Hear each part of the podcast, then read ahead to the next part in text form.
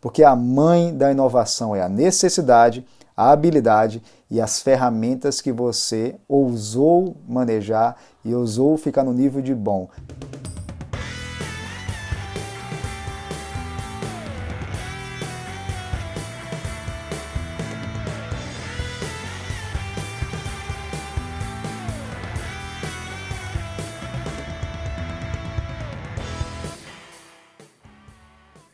Olá amigos, sejam bem-vindos a mais um Na Dúvida CresçaCast. Eu sou o Dr. David Sena e hoje nós vamos falar de um assunto que eu adoro, que é o assunto de aquisição de habilidades.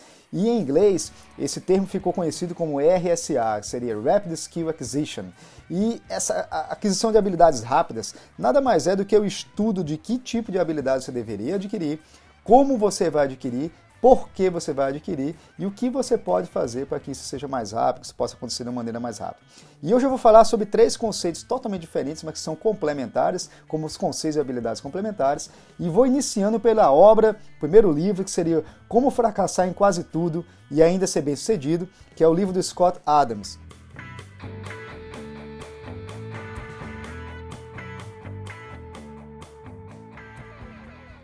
Scott Adams é o criador do Dilbert, que é um cartoon americano, então ele acabou ficando milionário e mundialmente conhecido exatamente por esse cartoon.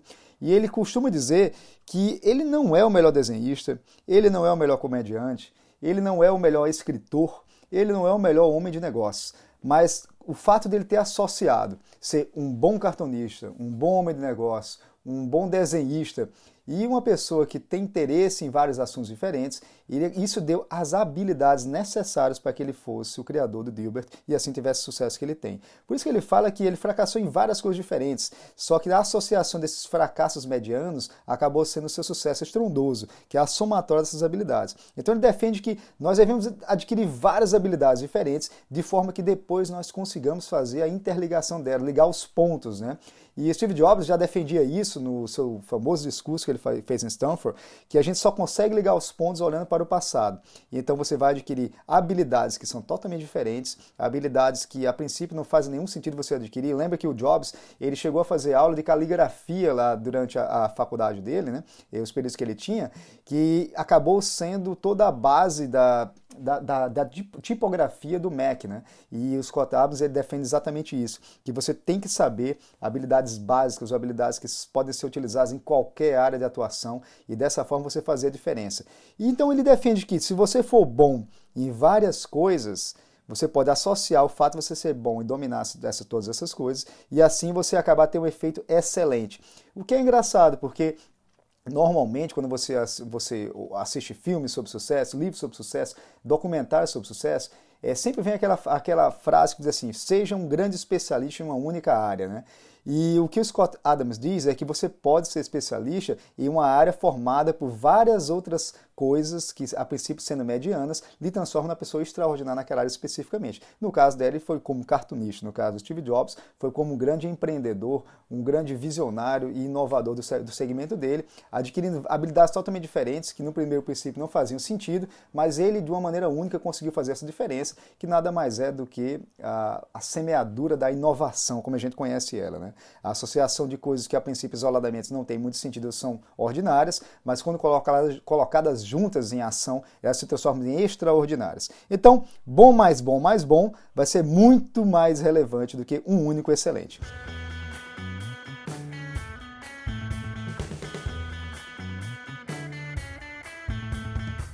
Então, o objetivo dele é que você seja uma máquina de aprender em diferentes áreas, em diferentes mercados. E assim, pela fórmula do conhecimento que ele, que ele passa para a gente, Quanto mais você sabe, mais você vai ter a capacidade de saber e fazer associações. Mas isso só vai funcionar se você procurar coisas que lhe interessem, né? Procurar coisas que façam a diferença para você, que aumente o seu grau de energia, seu grau de entusiasmo. Porque sem entusiasmo você vai acabar não tendo tesão para fazer a coisa, não vai ter, é, não vai achar nunca tempo, né? Aquele papo que a gente sempre mente para si mesmo, ah, eu não tenho tempo para fazer isso. Na verdade, você não tem prioridade ou não tem vontade de fazer. Então, ele informa que se você não procurar coisas que você se sinta energizado, você gosta, você vai ter dificuldade ou pelo menos menos facilidade para buscar isso. E assim ele elenca para a gente algumas habilidades que são necessárias para qualquer pessoa, de qualquer segmento, de qualquer área que você queira desenvolver. Habilidades como falar em público, desenvolver apresentações com design adequado, finanças, entender sobre contabilidade, entender sobre vendas, porque no final das contas nós sempre estamos vendendo alguma coisa, entender sobre como escrever bem, sem erros gramaticais grosseiros, assim, escrever de maneira simples, de maneira direta, de maneira como ele chama de business writing, é, a escrita para negócio, maneira que seja assertiva, clara e definitiva.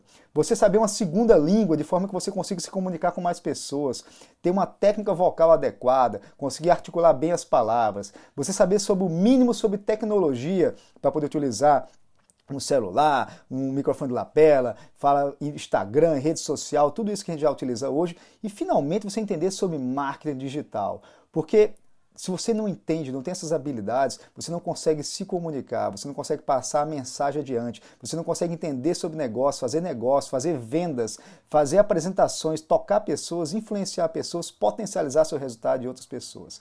E mais do que todas essas habilidades juntas, o que ele refere como mais importante, a habilidade que você realmente tem que entender e apenas ser bom para você fazer uso dela, é de, da psicologia, criação de hábitos e mindset. Porque quando você entende o seu processo psicológico, como a sua cabeça funciona, como você pode tirar o máximo dela, você sim vai ter poder. Você sim você vai ter capacidade de ter habilidades sociais. Você sim vai ter a capacidade de montar um mastermind com habilidades que você possa colocar depois tudo isso em prática, fazer associação e assim gerar experiências, atividades, negócios que façam diferença para você. O interessante é que ele refere que habilidades como que você adquire todos os dias, e você pode é, fazer até um processo de logbook, que é você criar metas e criar sistemas de que você de hábitos que você vai evoluindo diariamente, toda vez que você consegue vai, vai evoluindo para aquisição delas, você acaba tendo o mesmo benefício do efeito borboleta, o efeito ou a teoria do caos, né? O efeito borboleta, para quem não sabe, foi um efeito foi um, um uma uma hipótese aventada por Edward Lawrence em 1972, onde ele falava que o bater das asas de uma borboleta lá no Brasil, aqui no Brasil no caso, é, ele poderia provocar um tornado no Texas, simplesmente porque uma pequena mudança, como uma, um, um bater de asas tão simples quanto a borboleta, se feito durante muito tempo numa cadeia de eventos, pode causar um, uma escala muito maior de fenômeno lá na ponta, que nada mais é o crescimento exponencial. E hoje em dia a gente consegue ver isso com grandes ferramentas como marketing digital, como tudo aquilo que a gente tem disponível hoje, conseguir falar com várias pessoas, conseguir fazer nossa ideia e a nossa mensagem passar adiante, se a gente tiver a capacidade de fazer esse processo acontecer. E para isso, é, vai ser muito necessário que você tenha autoconfiança e tenha a capacidade de entender o quanto é importante você adquirir essas habilidades e adquirir elas de preferência de uma maneira rápida. Então, primeiro a gente vai começar. O que é que a gente gostaria de adquirir? O que é que você gostaria? Que tipo de habilidade dessas que eu citei ou de outras que você gostaria de ter, você gostaria de adquirir? E por que você gostaria disso? E finalmente, como nós vamos fazer isso? Então, antes de eu entrar no como e, no, e como a gente vai fazer o processo propriamente dito, eu queria falar para vocês que aquela frase que a gente sempre ouve do Fake it until you make it, ou finja até que você consiga fazer, ou finja até que você se torne isso, ela acaba sendo uma afirmativa muito verdadeira. E a Amy Curry, quando ela, fala no TED dela sobre a sua linguagem corporal, pode fazer exatamente, ou pode fazer, ou pode mostrar ou desenvolver quem você é ou quem você quer ser, faz todo sentido. Porque ela defende que pessoas que têm posturas de sucesso, postura de poder ou posturas que têm uma postura mais dominante, elas acabam aumentando os seus índices de testosterona no corpo e diminuindo seus índices ou suas dosagens de cortisol, que seria o hormônio do estresse. Então olha que interessante. Então, ela fez um teste onde ela colocou duas pessoas, dois grupos de pessoas, né? E ela fazia antes um, um, uma, uma, tomada, uma medida da, da saliva dessas pessoas em relação a dosagem, a quantidade de testosterona e a quantidade de cortisol.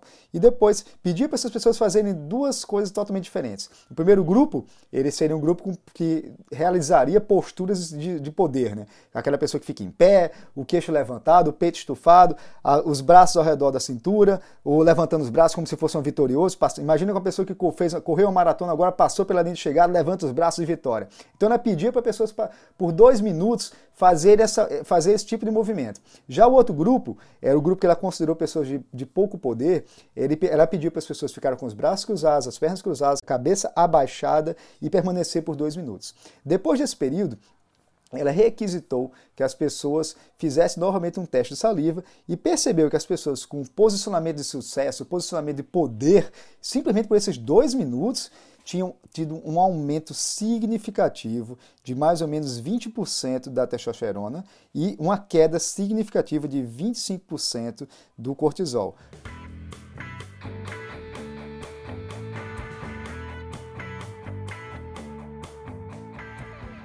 Que, que, é isso? As pessoas ficaram mais assertivas, mais confiantes e mais confortáveis, porque a partir do, momento que aumenta sua testosterona e diminui seu cortisol, você fica uma pessoa mais presente, mais confiante, mais, é, mais preparada para lidar com risco, mais preparada para lidar com situações desafiadoras. E dessa maneira, se você pensar que adquirir uma nova habilidade pode ser uma, uma questão desafiadora, você vai ter que sair da sua zona de conforto. Então, ela postura que o nosso corpo muda a nossa mente.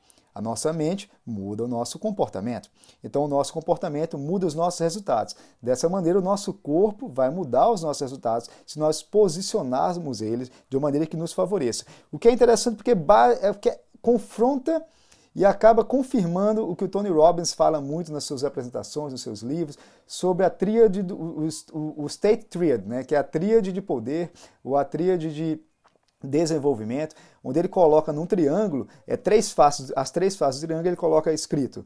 Primeiro, fisiologia, que é o que a gente está falando agora, que é você mudar a sua fisiologia, mudar o seu posicionamento corporal, mudar os seus movimentos de poder, de maneira que você mude a sua fisiologia internamente com neurotransmissores e os seus hormônios, como a gente acabou de mostrar agora com as pesquisas dela e você faz, você mudar o seu foco, é, quando ele fala que se você mudar o seu foco para aquilo que você quer e não para aquilo que você não quer, você acaba tendo um direcionamento muito maior e assim a capacidade de ligar os pontos, como o Steve Jobs falava, e finalmente você mudar a sua linguagem. Imagine então que, ao mesmo tempo que você levanta os braços, o peito estufado, cabeça levantada, você está focando, está mentalizando aquilo que você quer aprender, como você quer aprender e por que você quer aprender, e assim você verbaliza isso com frases de poder, que é o que o Tony Robbins defende, você vai aumentar muito a sua chance de, de se energizar e assim ter vontade de fazer a diferença ou adquirir uma nova habilidade.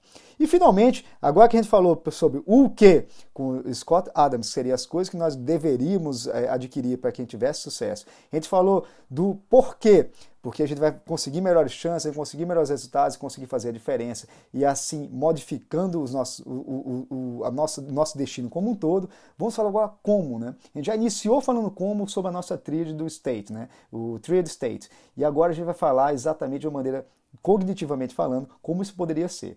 E para isso, academicamente falando, o processo de aprendizado, ele tem basicamente três fases, tá? Ele tem a fase cognitiva, que é o stage, que é o estágio inicial, onde a gente entende o que a gente quer, a gente faz pesquisas, procura em livros, é, em CDs, em, se é que existe CD ainda, né? procura em fontes de como um podcast desse, daquilo que a gente quer aprender. A gente pensa no processo e quebra em vários pedaços diferentes. Seria o primeiro processo, seria o processo de estratégia. Depois a gente tem a fase associativa, quando a gente começa a praticar aquela nova habilidade, começa a fazer a diferença e assim pratica e recebe feedback rápido, de maneira que a gente consiga evoluir o mais rápido possível. E finalmente a fase automação, né? onde você fica autônomo em relação a isso, que você já consegue performar de maneira efetiva e eficaz. Porque a nossa, a nossa mente, de acordo com a Carol Dweck, né, do, do pensamento fixo e do pensamento de crescimento, ela acaba, acaba informando a gente, acaba é, confirmando para a gente que a mente é como se fosse um músculo mesmo. Quanto mais você treina ele, mais adequado ele vai ser e mais resultados ele vai ter. E dessa forma, eu trago agora outro livro para vocês, que é o livro do Josh Kaufman, que seria 20 horas para aprender qualquer tipo de habilidade. E o que é que ele fala sobre isso? Como aprender qualquer coisa nas primeiras 20 horas. Ele entende que aquele conceito do, do Andrew Erickson, que depois foi traduzido e publicado no livro do Marco Granduel sobre Outliers, a história do sucesso, é, onde as pessoas precisam de 10 mil horas para masterizar algo, realmente é verdade, faz muito bem, mas no nível de excelência. Se você quiser ser um, um atleta olímpico, quiser um grande pianista, um grande violinista, performar de maneira de excelência, uns, simplesmente os caras mais é, os caras mais é, é, com performance do mundo, você vai realmente precisar desse período de, de imersão de 10 mil horas de treinamentos é, deliberativos e com uma imersão voltada para um resultado máximo. Né? Só o que ele defende é que, exatamente como Scott Adams já falava, é, você não precisa ser ótimo, você só precisa ser bom. Se você for bom em várias habilidades diferentes, você associar elas, você vai conseguir resultados extraordinários simplesmente por essa associação. E a pergunta era: quanto tempo se demora então para ser bom numa única habilidade? Uma habilidade nova que eu não tenho nenhum conhecimento prévio, para ser só razoavelmente bom o suficiente para poder entender, masterizar, às vezes delegar e às vezes optar até por melhorar ela se isso me traz poder. E como é que eu posso fazer a diferença? Então ele criou um roteiro para a gente com quatro passos simples para você fazer esse processo de aquisição rápida de conhecimento. O primeiro passo seria você desconstruir a habilidade. Então, você vai decidir exatamente o que você quer e qual nível de habilidade você quer estar quando chegar no final daquele período de treinamentos. Então, a lógica é assim: eu quero tocar violão, né? eu quero tocar o ukulele, que é o exemplo que ele usa até no TED dele, no livro dele também é esse mesmo. Então, ele, ele, ele mentaliza e coloca no papel é, eu quero, ao término de um período, ser capaz de tocar a seguinte música, coloca a música que ele quer lá. Então a habilidade dele não é necessariamente tocar o ukulele para tudo, mas tocar aquela música no ukulele. Então ele acaba dividindo a habilidade, ou desconstruindo aquela habilidade em vários pedaços. Primeiro eu tenho, tenho que aprender a afinar, tenho que aprender a colocar as cordas, depois eu tenho que aprender as, as, as notas básicas, o ritmo, saber a música, ele vai desconstruindo todo o processo relacionado com aquela habilidade que ele quer desenvolver. E assim, ele vai desenvolvendo esse processo de quebra de forma que fique pedacinhos pequenos. Esses pedacinhos pequenos vão virar exatamente os modelos de treinamento para que ele possa depois, no final, fazer a somatória dessas pequenas habilidades. E eu já adianto agora, e vou acrescentando também além disso, a teoria do Tony Robbins, ele fala sobre o método de RPM, que é o método de RPM, que são resultados, propósito e massive action. Né? E no método Tony Robbins, ele ainda divide esse mesmo processo de desconstrução de habilidades em que você classificar algumas habilidades, algumas necessidades em must, que são coisas que você deve aprender de qualquer maneira, que vão ser melhor para todos, e o leverage, que seria o L, que seriam é, atividades ou habilidades ou noções alavancadoras, onde você, se você aprender uma delas, você vai conseguir alavancar para todas elas. E nesse processo do ukulele, por exemplo, o que é que ele fala? Ele fala que quando ele desconstruiu a primeira fase, assim, quando o Josh começou a desconstruir esse processo de aprender uma música específica que ele queria, ele percebeu que basicamente quatro notas fáceis e simples de serem realizadas na, no, no, instrumento musical acabava dando um efeito de alavancagem muito grande para qualquer outras outras músicas, porque ele, consegui, ele percebeu que existiam é, uma associação daquela mesma melodia, daquela mesma associação de notas, onde ele poderia tocar várias músicas diferentes. Então isso é o que a gente chama de efeito leverage. Então ele acabou focando em aprender aquelas notas inicialmente, quando ele desconstruiu a habilidade. O ponto 2 seria aprender o máximo para que se você puder se autocorrigir. Então, assim, o suficiente para que você possa se autocorrigir. E para isso, ele ainda na fase pesquisa, ele pede para você escolher três livros que sejam best-seller, ou três documentários, ou três fontes de conhecimento sobre aquele tipo de habilidade que você quer adquirir, no nível que você adquirir. Isso é muito importante, no nível que você adquirir. Não adianta você querer tocar guitarra como o, o o Jimi Hendrix, se você realmente está aprendendo agora, não sabe de nada. Você vai querer pegar primeiro a, o nível que você quer adquirir. E dessa forma, você vai aprender o suficiente para saber se você está fazendo certo ou se está fazendo errado. E hoje em dia a gente tem vários sites no YouTube, no Instagram, podcast, de forma que você possa adquirir essas habilidades. E terceiro seria remover as barreiras para a prática. E o que seria isso, remover as barreiras para a prática? Seria você facilitar, ou pelo menos não dificultar a prática disso. E para isso, você vai estipular um horário, num único dia, para que você possa fazer a sua prática de forma organizada, criando um sistema ou um hábito de maneira que isso sempre aconteça. E você é como se você tivesse um appointment, você tivesse é, uma reunião com você mesmo em aquisição daquela habilidade. E para esse processo, você vai fazer de tudo para que isso facilite. Por exemplo, no caso dos instrumentos, eu, por exemplo, tenho um instrumento em casa, eu toco violão, e o meu instrumento ele fica dentro de um case debaixo da cama, fechado no box. Então, para eu trocar, existe uma dificuldade muito grande. Então, se eu queria se eu quero realmente facilitar esse meu processo para tocar, para aprender, para aprender um solo, coisa diferente, é muito mais simples se eu simplesmente tirar o violão da, do case e guardar ele pendurado na parede, naqueles, naqueles guardadores que nós temos. Em todas as lojas de instrumentos você consegue ver isso. Então, o convite que ele faz nesse terceiro passo é você remover as barreiras. Ao invés de você ter que levantar a cama, abrir o case da cama, depois abrir o case do instrumento, tirar o instrumento de lá, depois colocar tudo de novo, isso acaba, esses cinco minutinhos, por incrível que pareça, o nosso organismo e nosso cérebro ele é treinado para não para não gastar energia de maneira inadequada, ele é, ele é treinado para economizar energia. Então, quando você retira as barreiras para que estão dificultando a sua prática, você facilita muito esse processo, facilita muito a aquisição desse conhecimento. E o quarto item, que é o mais importante de acordo com ele, seria praticar pelo menos 20 horas 20 horas de maneira dedicada e deliberativa. Quando ele fala dedicada é desliga o celular, se tranca na porta, se tranca no quarto, tira todo tipo de, de, de barreira que possa acontecer, que possa dificultar o seu conhecimento. Foca na desconstrução das habilidades que você fez e apenas naquela habilidade, naquele momento, aquela pequena habilidade que você focou. É, e aprenda o suficiente para que você possa dar o seu auto-feedback. Ao término de cada sessão, você vai perguntar: o que eu fiz hoje me deixou mais próximo de conseguir tocar o meu instrumento, de falar em público, de ter uma gramática melhor, de saber mais sobre negócio, sobre finanças, sobre contabilidade, sobre fazer um podcast. Então, essa pergunta você tem que responder a cada final de cada sessão.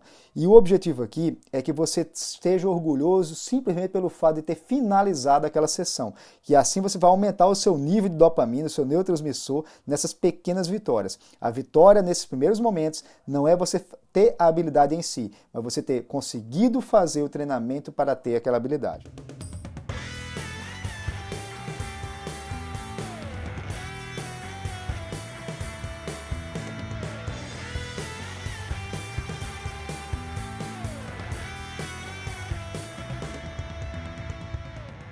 Então, para isso, gente, a lógica toda é se você quer ser uma pessoa que consiga melhores resultados, você tem que ser aquela pessoa que faz sistemas para que isso seja possível. Então, o Rapid Skill Acquisition nada mais é do que um caminho para que você consiga ser bom em várias habilidades diferentes, de uma maneira rápida, de maneira assertiva, de forma que você consiga fazer a associação dessas habilidades e assim estar mais preparado para ligar os pontos de trás para frente quando for necessário. Porque a mãe da inovação é a necessidade, a habilidade e as ferramentas que você ousou manejar e ousou ficar no nível de bom. Você não precisa ficar excelente em tudo, mas apenas ser bom o suficiente para ligar os pontos. Grande abraço para vocês e até o próximo podcast. E fica sempre aquela pergunta, né? Se você tiver dúvida, meus amigos, cresçam!